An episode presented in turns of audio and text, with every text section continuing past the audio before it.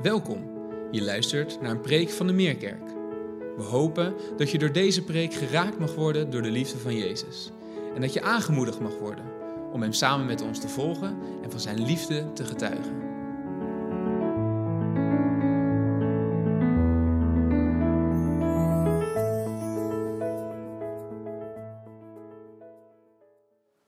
Hele goede morgen. Het is helemaal te gek om weer bij elkaar te zijn. Dit is vet. hè? Maar het is echt fantastisch dat dit weer kan. Als je zo een tijd het niet hebt kunnen doen en het nu weer wel kan, ja, dan waardeer je het gewoon weer zo extra. Dat, eh, dat is heel bijzonder. En ik vind het echt bijzonder dat ik vanmorgen en de komende vier zondagen, de komende drie, dat ik eh, bij jullie mag zijn om samen stil te staan bij een prachtig onderwerp. Mensen genoemd en beschreven in het Johannesevangelie die de ontmoeting van hun leven hebben. Een ontmoeting met Jezus. En eh, ja, daar draait het allemaal om. Daar begint het mee. Maar ook het leven met Jezus daarna, daar gaat het allemaal om. Ehm, vanmorgen gaan we kijken naar Nathanael. En het is mooi om te zien dat alle vier, daar zit eigenlijk een wereld achter. Bij Nathanael gaan we kijken naar het vooroordeel. En hoe Nathanael gevangen zit in zijn vooroordeel. Volgende week gaan we kijken naar Nicodemus. Die komt uit de wereld, en dat is een leefwereld van wet en regelgeving. Waar zoveel mensen ook in gevangen kunnen zitten. En daarna gaan we kijken naar de Samaritaanse vrouw, die gestigmatiseerd is. En dat stigma, dat houdt haar in haar cel, in haar gevangenschap. En dan aan het eind gaan we kijken naar Thomas, die gevangen zit in twijfel. Het kan toch niet waar zijn? En alle vier zijn eigenlijk werelden op zichzelf. En uh, vanmorgen kijken we dan naar uh, Nathanael. Ik hoop dat ik me niet ga verspreken, want ik heb sinds twee jaar een kleinzoon, maar die heet Nathaniel. Dus als ik nou Nathaniel zeg in plaats van Nathanael, dan weet u wat vandaan komt. Um, vanmorgen naar Nathanael. Vooroordelen, die kunnen je helemaal gevangen houden. Jarenlang was in de scheepvaart scheurbuik een ellende tussen de tijd van Columbus en dat de eerste stoomboten begonnen te varen, zijn er meer dan 2 miljoen zeelieden omgekomen op hun tochten. En verreweg de meeste kwam door scheurbuik. En scheurbuik was een raadsel. Dan kreeg je zomaar um, ontstekingen op je, op je benen, op je armen en in je mond. En dat was het begin van het einde. En op een gegeven ogenblik komen er slimme uh, scheepsartsen, die komen tot de uh, indruk dat als ze dan onderweg een haven aandeden en verse proviand hadden en weer verder gingen, dat fruit en verse groenten, dat dat enorm hielp om daar overheen te komen. En, uh, maar het was zo'n verschrikkelijke ziekte dat op, zangen, op lange zeereizen hielden ze rekening met een sterftecijfer van 50% Dus als je aan boord kwam voor een lange reis, dan was het een dubbeltje op je kant of je dat wel zou overleven. En de wetenschappers uit die tijd, die dachten dat het te maken had met de bloedsomloop. Dus toen die scheepsarten kwamen met de suggestie van, joh, uh, vers fruit en verse groenten, ja, toen was de gedachte, hoe, hoe kan nou zoiets simpels de oplossing zijn voor zo'n gigantisch probleem? Later begon de Britse marine, scheepsartsen van de Britse marine, die begonnen een, een degelijk onderzoek te doen. En die kwamen tot de conclusie, de oorzaak van scheurbuik was een gebrek aan vitamine C. Nou, al met al heeft het 100 jaar geduurd voordat de Britse marine zover was dat ze het een standaardprocedure maakten. Als je bij de Britse marine aan boord van een schip zat, dronk je elke dag een glaasje citroensap. Want het vooroordeel was, Hoe kan nou zoiets simpels de oplossing zijn van zo'n groot probleem? En dat vooroordeel hield hun gevangen en weg van het vinden van de oplossing die zo voorhanden lag. We hebben gelezen uit Johannes 1, vers 43 tot 51. Het begin van het Johannesevangelie, net als alle andere evangeliën, die gaat over de roeping van de apostelen. Hier vind je Andreas en die vindt Petrus en dan Filippus en die vindt weer Nathanael. En ik loop er al even op vooruit, want zo dadelijk gaan we daar meer naar kijken. Wie was Nathanael? Als je ziet dat hij genoemd wordt bij de roeping van de apostelen, dan mogen we ervan uitgaan dat Nathanael, dat dat ook een van de apostelen was. Maar hij wordt niet genoemd later in de evangelie. Wie wel wordt genoemd is Bartholomeus. En de meeste theologen en de vroege kerkvaders gingen ervan uit, Nathanael, dat was Bartholomeus. Twee namen voor dezelfde persoon. En uh, hij wordt ook altijd, Bartholomeus wordt ook altijd samen genoemd met Filippus. Als je de lijsten van de namen van de apostelen zie je altijd Filippus en Bartholomeus, Filippus en Bartholomeus. Dus we hebben alle reden om aan te nemen dat hij die hier Nathanael wordt genoemd, dat hij in de andere evangeliën uh, Bartholomeus wordt genoemd. Filippus, die moet geweten hebben dat Nathanael geïnteresseerd was in wat hij net had ontdekt. Jezus is de Messias. En Filippus heeft hem ontdekt. Filippus heeft dat ontdekt. En die gaat naar Bartholomeus, naar Nathanael, waarschijnlijk zijn vriend. En die weet van zijn vriend dat dit hem moet interesseren. Want daarom gaat hij naar hem toe. En hij zegt, joh, ik heb hem, ik heb hem uh, ontmoet. Van wie, uh, ja, van wie Mozes en de profeten al schrijven. Wie is het dan? Ja, Jezus. Hij komt uit Nazareth. En dan zegt Nathanael, joh, maar Nazareth? Hoe kan er nou uit Nazareth wat goeds komen? En dat was Nathanael zijn vooroordeel. Uit Nazareth kan niks goeds komen. Punt. En dan zegt Filippus tegen hem: Joh, kom eens mee. Kom en zie kom eens mee en, ga zelf hem eens ontmoeten. Ga zelf eens met hem praten. Ga het, voor jezelf ontdekken. En Nathanael doet dat, want Jezus ziet hem aankomen. Dus Nathanael komt naar Jezus toe. En dan is daar een ontmoeting. Jezus zegt uh, twee dingen tegen hem. Hij zegt eerst iets over Nathanael zelf. Dat is een Israëliet waar geen bedrog in zit. En dan zegt hij van, uh, ja, voordat je kwam, toen zag ik jou al onder de vijgenboom zitten. En uh, dat verandert het een het ander bij Nathanael. We komen daar zo ook op terug. Wat is een vooroordeel en wat is de impact van een vooroordeel? Voor Nathanael was het vooroordeel: uit Nazareth kan niks goeds komen. Punt. Elders in de Bijbel vind je andere mensen met vooroordelen die in de weg staan om de oplossing die voorhanden ligt te accepteren en te zien. Een voorbeeld daarvan is bijvoorbeeld Naaman, de Syrische generaal, die in Syrië een Joods meisje als slavinnetje waarschijnlijk in huis heeft en die melaats wordt. En dat slavinnetje uit Joodse slavinnetje uit Israël, die zegt, oh, was mijn Heer maar in Israël, dan kon hij naar de profeet gaan. Die kon hem misschien genezen. En de generaal besluit om op het, woord van dat Joodse meisje naar Israël te gaan. Het is natuurlijk zo'n ellende, hopeloze ziekte, die melaatsheid. Dus alles wat maar een sprankje hoop is, grijpt hij aan. En hij gaat met zijn hele gevolg in een dure auto naar Israël toe. En dan komt hij bij de profeet Elisa. neemt die profeet niet eens de moeite om naar buiten te komen en een fatsoenlijk uh, goede dag te zeggen. Maar die zegt, eh, die laat een boodschap overbrengen, ga maar naar de Jordaan toe en dompel je zeven keer in de rivier de Jordaan en dan zul je weer genezen zijn. En die generaal die wordt witheid.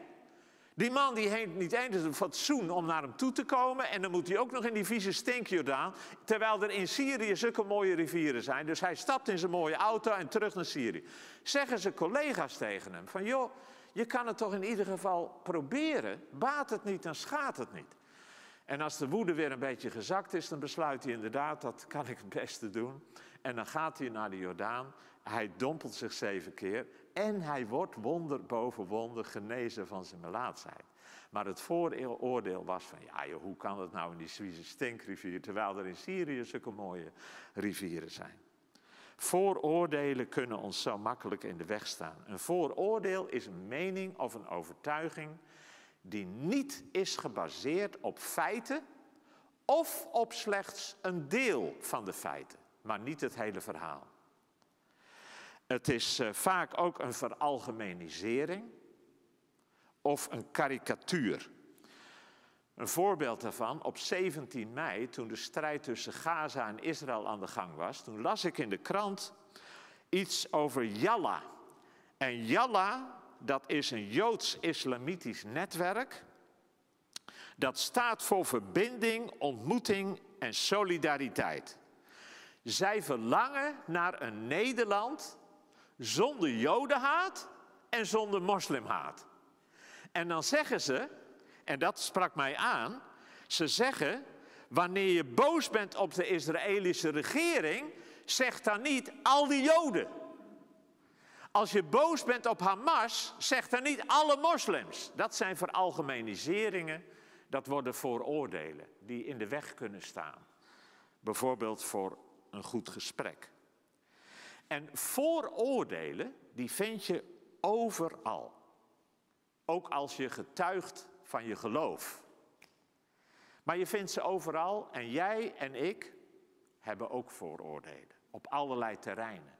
Als je iemand ziet met bepaalde kleren, dan komt gelijk al een bepaalde gedachte.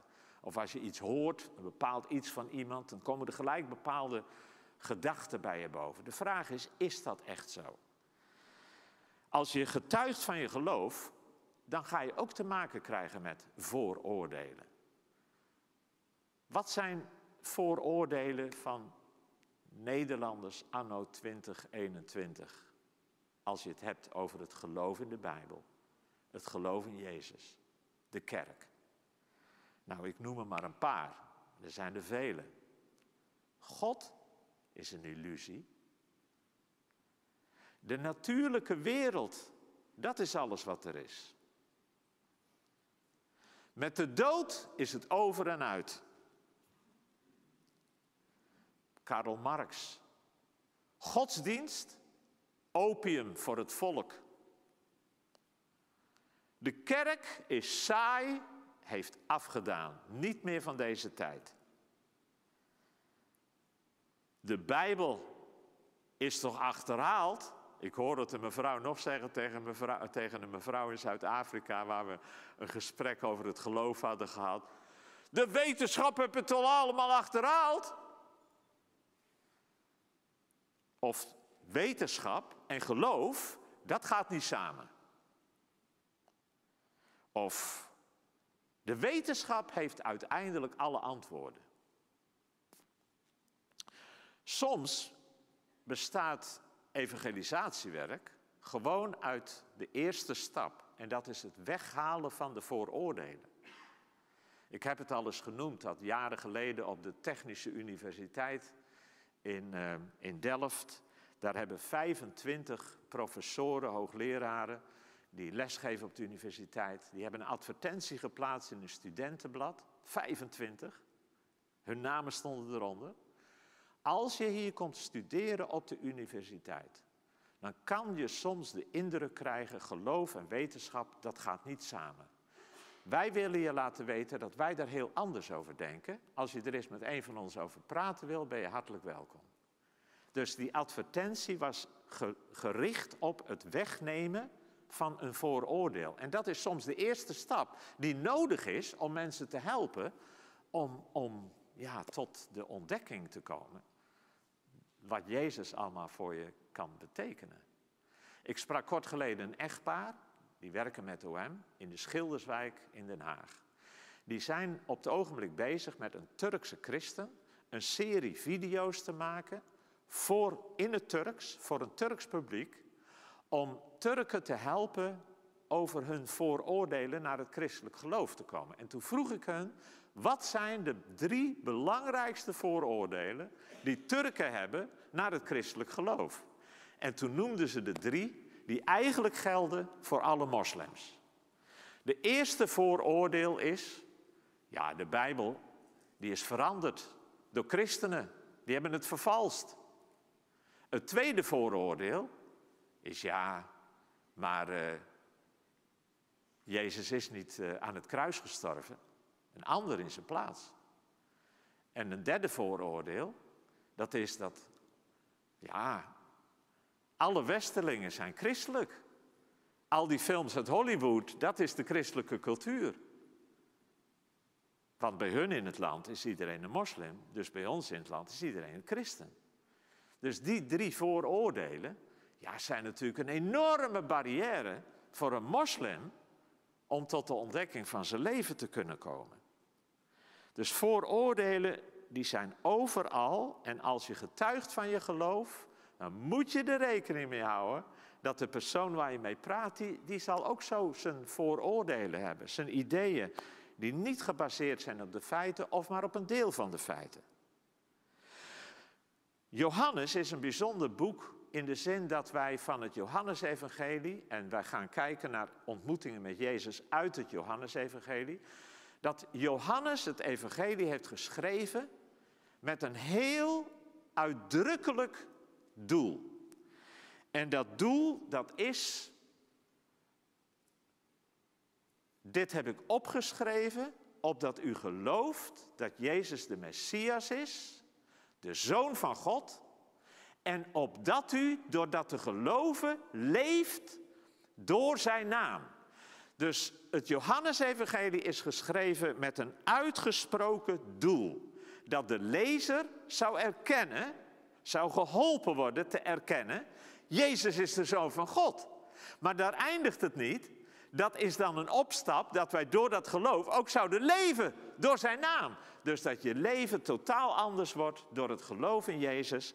En dat is het uitgesproken doel. Het is niet voor niks dat ik deze prekenserie over het Johannesevangelie doe, want het is 50 jaar geleden, dit najaar, dat ik door het lezen van Johannes hoofdstuk 1 kwam tot de ontdekking van mijn leven.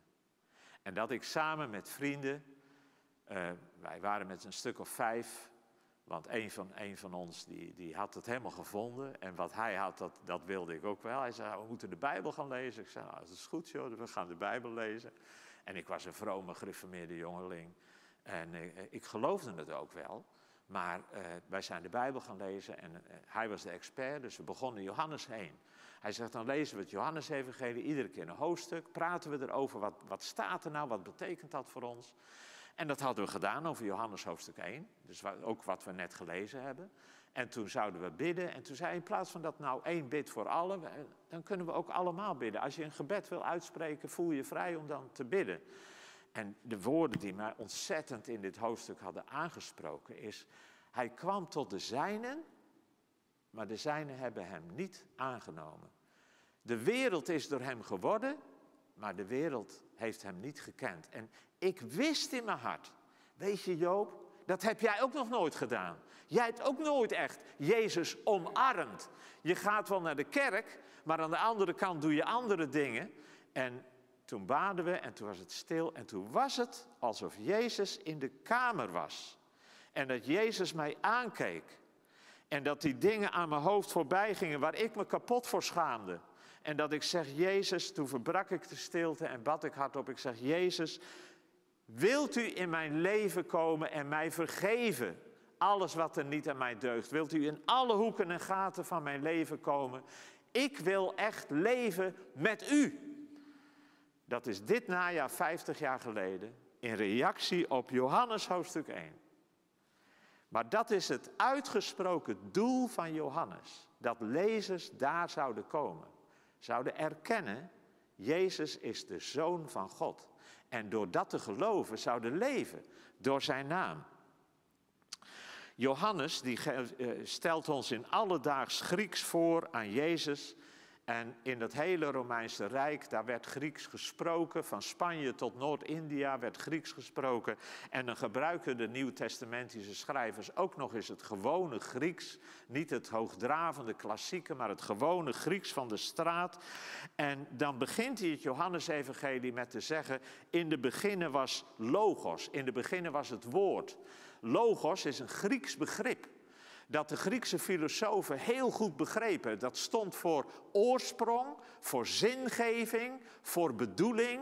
Dus Johannes die zegt in Griekse woorden, in de beginnen was de bedoeling, zingeving en oorsprong. En zingeving, beginning en oorsprong was God. En dan zegt hij in vers 2, dat alle dingen die zijn geworden, die zijn door die zingeving, bedoeling en oorsprong geworden. Er is niets geworden dat geworden is dat door die logos, door die zingeving, bedoeling en oorsprong. En dan komt hij in vers 14 en dan zegt hij, die zingeving, bedoeling en oorsprong, die logos, die is vlees geworden. En die heeft onder ons gewoond. En dan ontdek je, ah, dus die logos, die zingeving, die bedoeling, die oorsprong, dat is Jezus. En dan dan ontdekt de lezer dus, die logos is een persoon. En dat klonk voor sommige Grieken als dwaasheid in de oren, maar voor anderen was het ook hoopgevend. Dat betekende dus dat het niet ging om diepgaande, diepgaande filosofische kwesties of een onhaalbare discipline waar je aan moest voldoen, maar het ging om een relatie. En dat kon elke Griek. Een rijke Griek een onderlegde Griek, een arme Griek, een slaaf. Iedereen kon dat. Dus dat was ook weer ontzettend hoopgevend. En dan zie je dat het Johannesevangelie telt maar liefst 28 ontmoetingen tussen mensen en Jezus. Wij hebben vanmorgen gelezen over Filippus die Jezus ontmoet. En die dan Nathanael erbij haalt, die Jezus ontmoet. Maar er staan 28 ontmoetingen met Jezus beschreven in het Johannesevangelie. Dat vind ik op zich ook al zo prachtig mooi. Dat Johannes, die het evangelie schrijft met, het bedoel, met de bedoeling dat je zou geloven dat Jezus de Zoon van God is. En door dat te geloven dat je, dat je zou leven door zijn naam, daar staan 28 ontmoetingen. Waarom zoveel? Waarom zoveel? Nou, ik denk, als je daar dan over nadenkt, dan denk ik, nou, misschien is dat wel zoveel, omdat wij als mensen zo verschillend zijn. Voor de een is het het vooroordeel dat ons in de weg staat. Voor het ander is de, de neiging om je te houden aan wetjes en regels dat ons in de weg staat. Voor een ander is het weer een immorele leven, het stigma dat we dragen dat ons in de weg staat. Voor een ander is het weer de twijfel die ons in de weg staat. 28 ontmoetingen, zodat er altijd wel één bij zit waarvan je zegt, nou daar kan ik me nou heel goed mee identificeren. Wie was Nathanael? In hoofdstuk 21 komen we Nathanael ook tegen. En daar blijkt ook uit dat je ervan uit kan gaan dat Nathanael hoorde bij de apostelen. Want in hoofdstuk 21, dat is na het lijden, het sterven en de opstanding van Jezus. Dan gaan op een gegeven moment zijn de, de apostelen bij elkaar. En dan zegt Petrus tegen de anderen, hè, het haantje de voorste, die zegt, nou ik, uh, ik weet niet wat jullie gaan doen, maar ik ga vissen. En dan staat er, Nathanael is er ook bij. En er wordt van gezegd, Nathanael komt uit Cana. Cana is een stadje in Galilea, niet zo ver bij Nazareth vandaan. En uh, dan zie je, wie is Nathanael? Nou, hij komt dus uit Cana. En als Jezus hem ontmoet, dan zegt Jezus hele mooie dingen over Nathanael. Het zal maar over jou gezegd worden door Jezus. Jezus zegt, kijk nou eens, dat is een mens zonder bedrog. En in het Grieks, dat woord wat daar vertaald wordt met zonder bedrog, In het Grieks betekent dat, dat is iemand die houdt je niet voor de gek. Dat is iemand die gaat je niet misleiden. Dat is iemand die doet zich niet anders voor dan dat hij is. In het Engels zeggen ze, what you see is what you get. Wat je ziet, dat is wat je krijgt. Hij doet zich niet anders voor. Wij zouden zeggen, ehm, het is een kerel uit één stuk. Dat is wat Jezus van Nathanael zegt. En ik vind dat prachtig. Prachtig. Want als ik vandaag in de evangelische wereld om me heen kijk, dan denk ik, er is ontzettend veel buitenkant. Show, presentatie, imago. Er zijn zelfs christelijke leiders die laten zich in hun eigen vliegtuig rondvliegen. Die hebben hun bodyguards en die doen er alles aan om hun imago hoog te houden. Dat is niet waar Jezus van houdt. Jezus houdt gewoon van een kerel uit één stuk. Iemand die zich niet anders voordoet dan die is. What you see is what you get. Dat is een ontzettend mooi compliment van Jezus aan Nathanael. Het, de naam Nathanael betekent God heeft gegeven.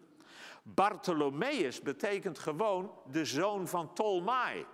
Dus je zou kunnen zeggen, zijn volle naam is God heeft gegeven. De zoon van Tolmai. Nathanael, Bartholomeus.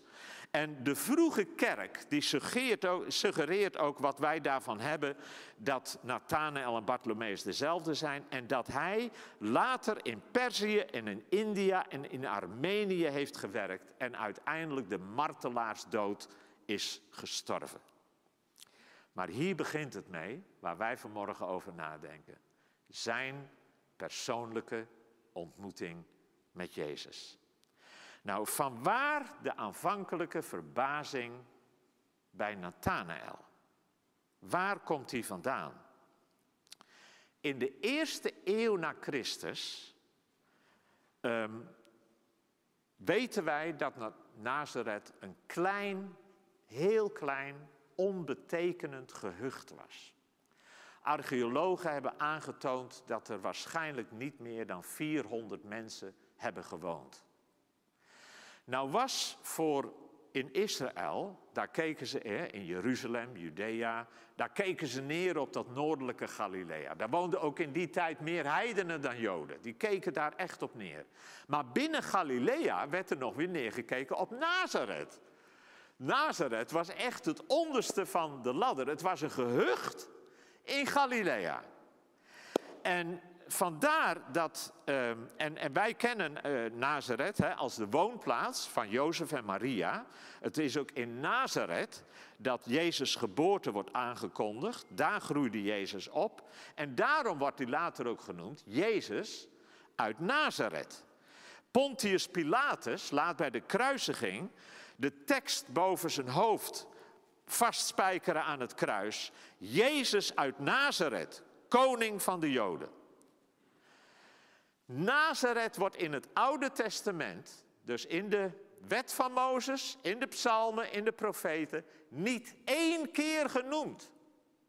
Dus Nathanael zegt, uit Nazareth, daar kan niks goeds vandaan komen. En dat zegt hij waarschijnlijk omdat hij uit Cana komt en neerkijkt op dat gehucht, maar ook waarschijnlijk de geschriften kent en weet in de geschriften wordt, Na wordt Nazareth nooit één keer genoemd. Wel bijvoorbeeld Bethlehem, in, in, in Micha, de profeet. Nazareth nergens. Dus vandaar de verbazing van Nazareth. En dan zie je, dat is ook zo prachtig, in dit hele verhaal naar voren komt. God gebruikt het minste. In 1 Korinthe 1, vers 27, daar staat het zo mooi. Maar wat in de ogen van de wereld dwaas is, heeft God uitgekozen om de wijze te beschamen. Wat in de ogen van de wereld zwak is, heeft God uitgekozen om de sterke te beschamen. Nou, je ziet dat hierin uitgebeeld. Uit Nazareth, een gehucht in Galilea. God gebruikt het minste. En uh, als je het over Galilea hebt, dan zie je in Johannes 7 bijvoorbeeld, dan zeggen de fariseeërs laatdunkend, ga maar na en zie je dat uit Galilea geen profeet opstaat. Of in Handelingen 4, als de apostelen voor de Joodse raad zijn, eh, dan zeggen ze, het waren ongeletterde en eenvoudige mensen uit het volk. En die komen dan ook nog uit Galilea. Zijn eigen Nazareth verwerpt Jezus notabene. Johannes zegt in hoofdstuk 1, hij kwam tot de zijnen, maar de zijnen hebben hem niet aangenomen. Ik uh, ben thuis een boek aan het lezen, dat is een boek van Tom Holland. En dat heet Heerschappij. En dat gaat over hoe het christendom het Westen vormde. En die Tom Holland die geeft daar een hele beschrijvende weergave van wat het betekende om gekruisigd te worden. En let wel, het gaat erom, God gebruikt het minste. Nou, luister dan naar zijn beschrijving. Geen dood, zo ondraaglijk en beklagenswaardig als de kruisiging. Naakt te worden opgehangen in een lange doodstrijd, niet in staat om luidruchtige vogels van je weg te jagen, dat lot vonden de Romeinse intellectuelen was het ergste wat je je kon voorstellen. Juist daarom was het een passende straf voor slaven. Slechts door afschrikking kunnen we dat tuig in toom houden, was de stelling. Alles aan de praktijk van het vastnagelen van een mens aan een kruis, een crux, dat was afstotelijk. Zelfs het woord doet pijn aan je oren. Sommige manieren van sterven waren zo vuig, zo smerig, dat je die maar beter kon versluieren. Daarom is het ook niet zo verrassend dat we in de antieke literatuur weinig beschrijvingen aantreffen van wat een kruisiging precies inhield. Te midden van die algehele stilte is daar één grote uitzondering, die de regel bevestigt. Uit de oudheid zijn ons vier gedetailleerde beschrijvingen overgeleverd van het proces waarbij een man veroordeeld wordt tot het kruis en dan zijn straf ondergaat. Opmerkelijk genoeg beschrijven ze alle vier dezelfde executie. Het slachtoffer was een Jood. Hij heette Jezus, een rondreizende prediker uit een obscuur stadje Nazareth, 140 kilometer ten noorden van Jeruzalem. Wat een beschrijving van het minste van het minste. De profeet Jezaja schreef in hoofdstuk 53.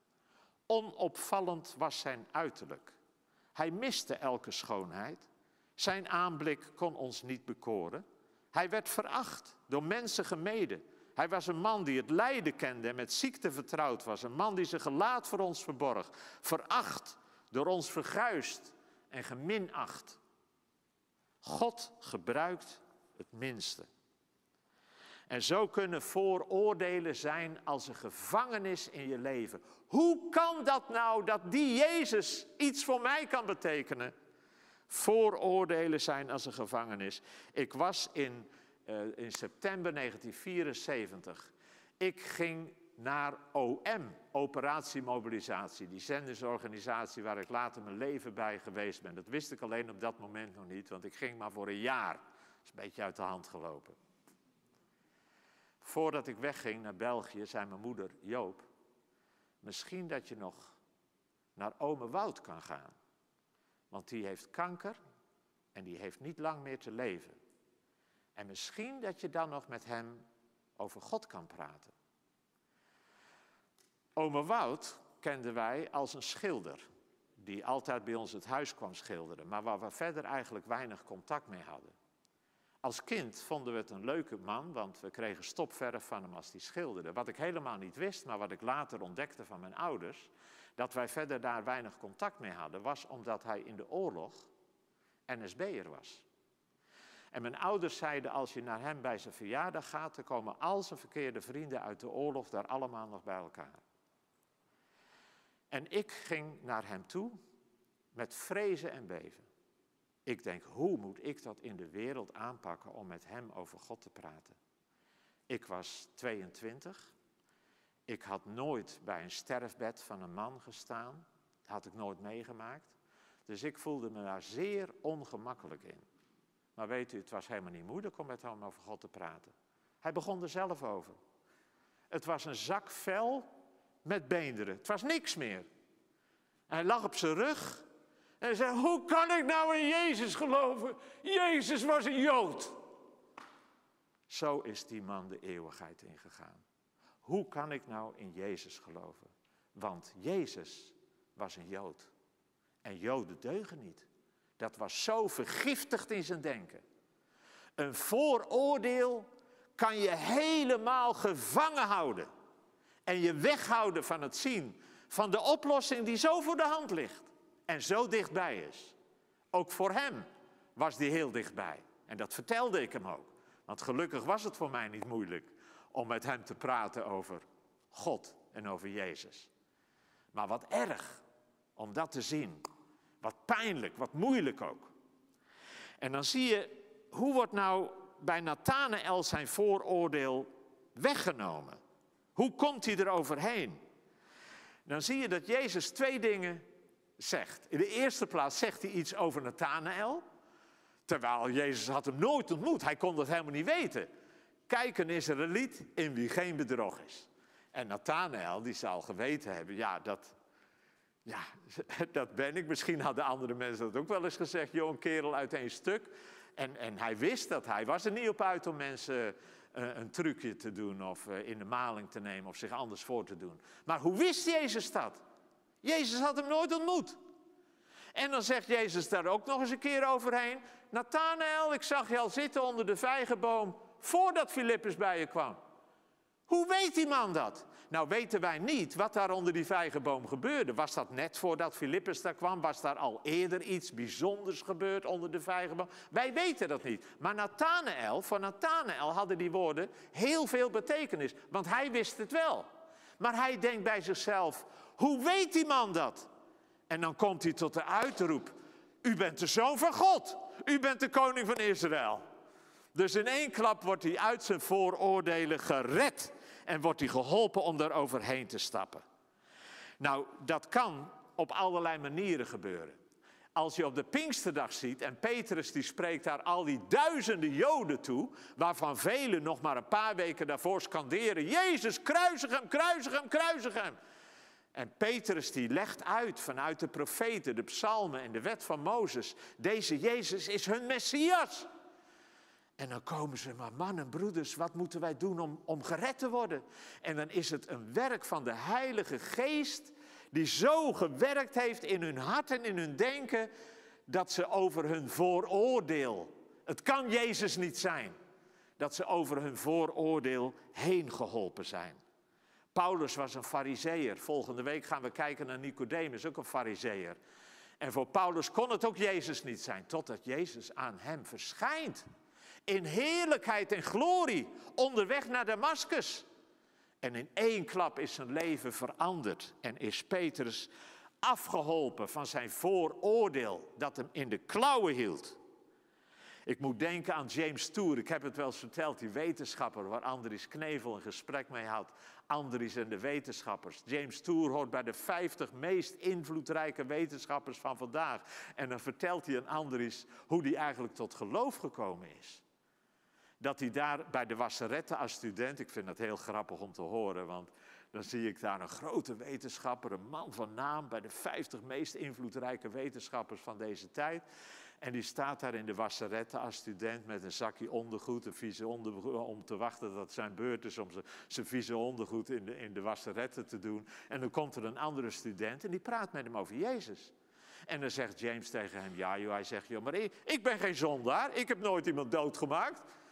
En dan pakt hij, de student die pakt zijn bijbeltje en die leest aan hem voor de tekst waar staat... Ieder die een vrouw aankijkt om haar te begeren, die heeft al overspel met haar gepleegd.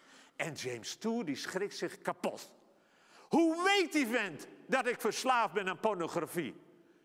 En in één keer wordt James Tour van zijn vooroordelen afgeholpen. Hij gaat naar huis, hij gaat zelf het evangelie lezen en James Tour komt radicaal volkomen tot bekering, tot geloof, tot verandering. James Tour, een Jood, vindt Jezus. En die getuigt er nu van op de universiteit als beroemde wetenschapper en zegt, ik mag elke week wel iemand anders tot Jezus leiden. Is dat niet prachtig? Maar zo komt James Tour, wordt geholpen om zijn vooroordelen aan de kant te zetten. Volledige informatie, de Heilige Geest, wonderen, rake woorden, het juiste woord op het juiste moment, bijzondere gebeurtenissen, het woord van God. Het kan er allemaal een rol bij spelen. De Bijbel zegt, Jezus zegt, zoekt en je zult vinden. Het is heel bijzonder om vandaag te horen hoe moslims geholpen worden om over hun vooroordelen heen te komen. Ik heb ontzettend veel bekeerde moslims ontmoet. En vele van hun vertelden mij dat het een bijzondere droom was die zij hebben gehad, die hun heeft geholpen om over hun vooroordelen dat het Jezus niet kan zijn, om het over hun vooroordelen heen te helpen. Wij moeten er zelf voor waken om niet bepaalde karikaturen van mensen te maken, veralgemeniseringen, ongegronde vooronderstellingen. Ga er eens mee praten. Ga eens kijken. Ga het eens zelf uitvinden. En als wij met mensen praten over het geloof, dan moeten wij er ook van uitgaan dat ook anderen vooroordelen hebben naar ons, naar het geloof, naar de Bijbel. En wat die vooroordelen dan zijn, dat vind je uit in het gesprek. En als je dat uitvindt in het gesprek, dan kun je die persoon misschien ook daarbij helpen om daar overheen te stappen. Zoals Filippus tegen Nathanael zegt, joh, kom, kom eens zien, kom eens kijken. Ga het, je, ga het evangelie eens een keer voor jezelf lezen. Dat je gewoon weet wie Jezus is en wat hij zei en wat hij leerde. En dat je dan zelf je conclusies daaruit kan trekken.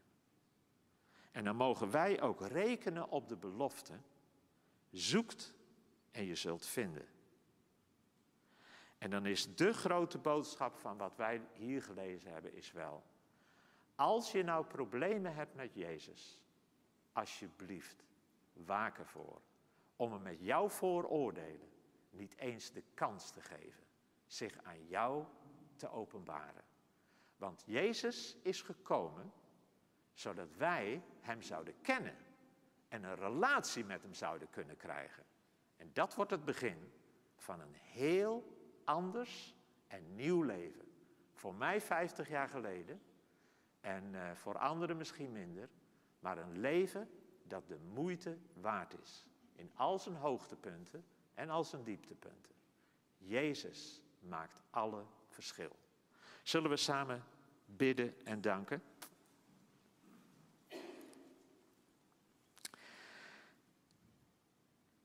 Jezus, wat is het bijzonder te weten? U bent hier. En als we thuis kijken naar de livestream, u bent bij ons thuis. U bent de oorsprong en de zingeving en de betekenis van alle dingen. En u bent naar ons toegekomen om ons uw liefde en genade te openbaren op een manier die wij niet voor mogelijk hadden gehouden. We danken u daarvoor. En als er bij ons ergens nog verkeerde vooroordelen schuilen in ons denken, neemt u die alstublieft weg, zoals u ook deed bij Nathanael. En dan bidden we ook voor mensen om ons heen, familie, vrienden, buren, collega's. We bidden ook voor moslims in de wereld met hun vooroordelen naar het evangelie toe.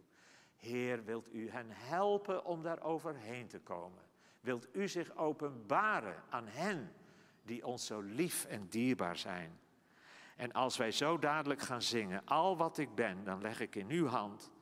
Heer, dan doen we dat voor onszelf, maar dan is dat ook ons gebed voor mensen om ons heen, die ons zo lief en dierbaar zijn, dat zij ook hun leven in uw hand mogen leggen. Doet u dat en gebruikt u het minste om uw werk te doen. Gebruikt u ook mij, gebruikt u ook ons. in uw eindeloos grote liefde en genade. Dat is het verlangen, het gebed van ons hart in Jezus' naam. Amen. Fijn dat je hebt geluisterd. Voor meer informatie ga naar www.meerkerk.nl.